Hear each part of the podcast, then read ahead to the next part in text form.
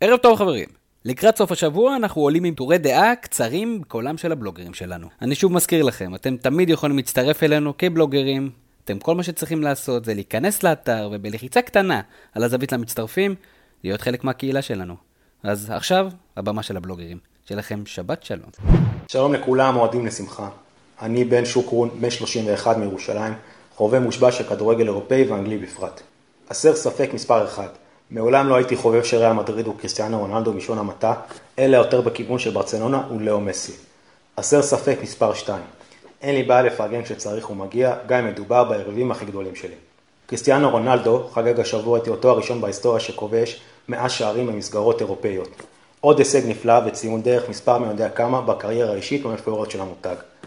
הישג שהוא ניצחון מערכה במלחמה הקרה בינו לבין לאו מסי על תואר השחקן הטוב בעולם. הישג שבא להגיד לכל חובבי הפרמייר ליג, המספרים של לוקאקו ודלה עלי הם זוטות. הייתי שם הרבה לפניהם, בואו נראה אותם עושים את זה בבמה המרכזית עונה אחר עונה. הישג שבא לצחוק על כל המבקרים המספידים וכאילו אומר בגאווה ושחצנות הגובלת בזלזול. תאכלו את הכובע. נראה לכם שבאמת הייתי בבצורת של שנה משחקי אלופות? בסך הכל חיכיתי ליריבה ומעמד רואים למסיבה הפרטית שלי. הישג שבא להצהיר שגם בעונה בינונית קריסטיאנו רונלדו הוא עדיין גולר מטורף ואף שחקן שאתה רוצה איתך ברגעי ההכרעה והוא ההבדל בין להיות לבין לחדול. הישג שבא להגיד, אני עדיין השחקן הכי טוב וחשוב בריאל מדריד ואני אנצח ברגעי ההכרעה. אני ולא מלאך, אני ולא שרף, אני ולא שליח, אני קריסטיאנו, אני ולא אחר. שלום, שמי ניתאי אריה, ואני הולך לדבר על פרשת ריצ'רד האוול. אתמול התבשרנו שיש לפרשה סוף, ושאוול עבר להפועל ירושלים. כל זאת לאחר התעקשות של הפועל תל אביב בתקופה האחרונה לשמור על השחקן בשורותיה, לאחר שזה קיבל את אזרחותו הישראלית. בעיניי, הוויכוח בין הקבוצות על האוול היה מיותר. למרות האזרחות הישראלית, מדובר בשחקן בינוני ולא יותר מכך. אני עוקב באדיקות אחר הפועל תל אביב העונה, ולא התרשמתי שהוא שווה את המאבק על שירותיו. הוא מאבד שניים וחצי כדורים בממוצע למשחק, לא שומר על יציבות התקפית, ומוגבל מבחינת ארסנל הפעולות שלו על המגרש. הגנתית, הוא רך באופן קיצוני, ומדי משחק עוזר לסנטרים מולו לשפר את הסטטיסטיקה שלהם. לזכותו ייאמר שהוא ריבאונדר נהדר, אך זו המעלה היחידה שאפשר לציין אצלו מבחינה מקצועית. מבחינה מנטלית, מדובר בדמות שנויה במחלוקת. הוא לא עולה לטרוף את הפרקט, הוא בעיקר אדיש למה שמתרחש סביבו. כשדברים לא הולכים לו, הוא לא מצליח להתרומם. הוא צונח צניחה חופשית למטה וגורר ביחד איתו את כל הקבוצה. לסיכום, לא הייתי ממליץ להפועל ירושלים לשמוח יתר על המידה. ולהפועל תל אביב, זו אחלה הזדמנות להחזיר לכושר סנטר טוב מריצ'רד האוול, את דרל וויליאמס. שלום, שמי תמיר זוארץ ואני מעוניין לדבר על פאולו ברונו דיבלה. למי שעוד היה ספק, ההופעה המבריקה של הארגנטינאי של יובנטוס נגד ברצלונה שכנעה גם את גדולי הספקנים, כי החלוץ בן ה-23 וחצי הוא הדבר הבא בכדורגל העולמי. משחקי הכרעה לעיני עשרות אלפי האוהדים במגרש ומיליונים ברחבי העולם, הן אלו שקובעים למי יש את האופי הדרוש להיות כוכב כדורגל, ופאולו בהחלט נהנה לאתגר.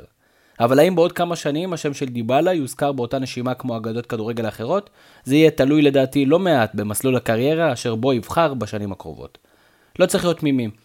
סוד גלוי הוא שקריירה של שחקן כדורגל אינה ארוכה מדי, שבכדורגל המודרני הכסף הגדול נותן את הטון, וכי בסופו של דבר כל שחקן כדורגל ירצה להשיג כמה שיותר כסף, כמה שיותר תארים, והסיכוי לזכות באותו חוזה מפנק ועל הדרך גם להיאבק בבמות הגדולות, מתרכז בשתי הענקיות הספרדיות, ברצלונה או ריאל מדריד, וכך זה גם הגיוני ששני השחקנים הגדולים בעולם, מסי ורונלדו, משחקים ביריבות מספרד. אבל האם לצד הנוחות, התנאים והזרקורים יש במעבר לצמרת קבוצות העל מן הסכמה כי הם יהיו עוד חלק בפאזל המשומן ולא כוכבי העל? מאוד יכול להיות. ניקח לדוגמה את החבר הדרום אמריקאי של דיבלה, הרי הוא חאמס רודריגז, אשר הגיע לריאל מדריד כמלך שערי המונדיאל, ומוצא את עצמו רוב הזמן על הספסל של הבלנקוס. אבל זה לא רק חאמס. גארת' בייל מנגן, מנגן כינור שני באימפריה ממדריד, סוארס הוא רק השני או השלישי הכי מוכשר בברצלונה, וניימר תמיד טוב יותר בנבחרת מאשר בקבוצה שלו. המשותף לכל החברים שהזכרתי הוא שכשהם הובילו את הקבוצות שלהם הם היו סופרסטארים, קוראים תיגר על כל העולם ומובילים את קבוצותיהם לסנסציות עולמיות. והיום הם שחקנים מעולים שחוסים תחת צילם של שני הגלדיאטורים של הכדורגל העולמי. פאולו דיבלה הוא שחקן מעולה עם מספרים נהדרים. אם בשנה או שנתיים הקרובות הוא יחליט ללכת לקבוצה שתשלם לו קצת יותר בשביל לראות את רונלדו או מסי מקרוב, מאוד יכול להיות שהוא יישאר רק שחקן מעולה עם מספרים נהדרים. אבל אם דיבלה רוצה להשפיע באמת ולהפוך גם הוא לאחד מהגדולים של תקופתנו, הוא יעבור לקבוצה כזאת, לדעתי, רק אחרי שאחד מהענקיים האלה יפרוש. שלום, כאן אהוד ריבן, ורציתי לדבר איתכם על פלייאוף ה-NBA שמתחיל בסופ"ש הקרוב.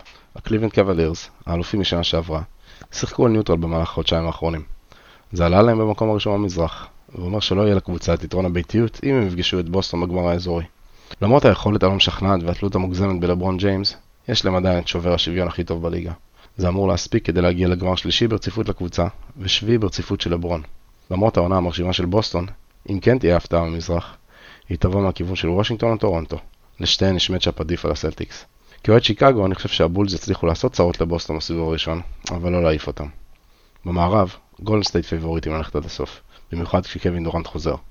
סטפן קרי בכושר פנטסטי, ולמרות הבעיות מול סן אנטוניו במהלך העונה, ועוד כמה תקלות מינוריות, בסדרה של הטוב משבע קשה מאוד להמר נגדם.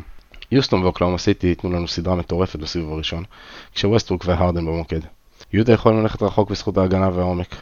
הספרס, עם קוואי לנארד, ה-MVP של העונה הזו לדעתי, למרות שהוא כנראה לא יזכה, הם כנראה היחידים שיכולים להפר את הסטטוס קוו של השנתיים האחרונות. ובכל זאת, זה כנראה גמר שלישי ברציפות של גולדן סטייט עם קליבלנד. אלופה? גולדן סטייט בשישה משחקים. בדיוק כמו לפני שנתיים.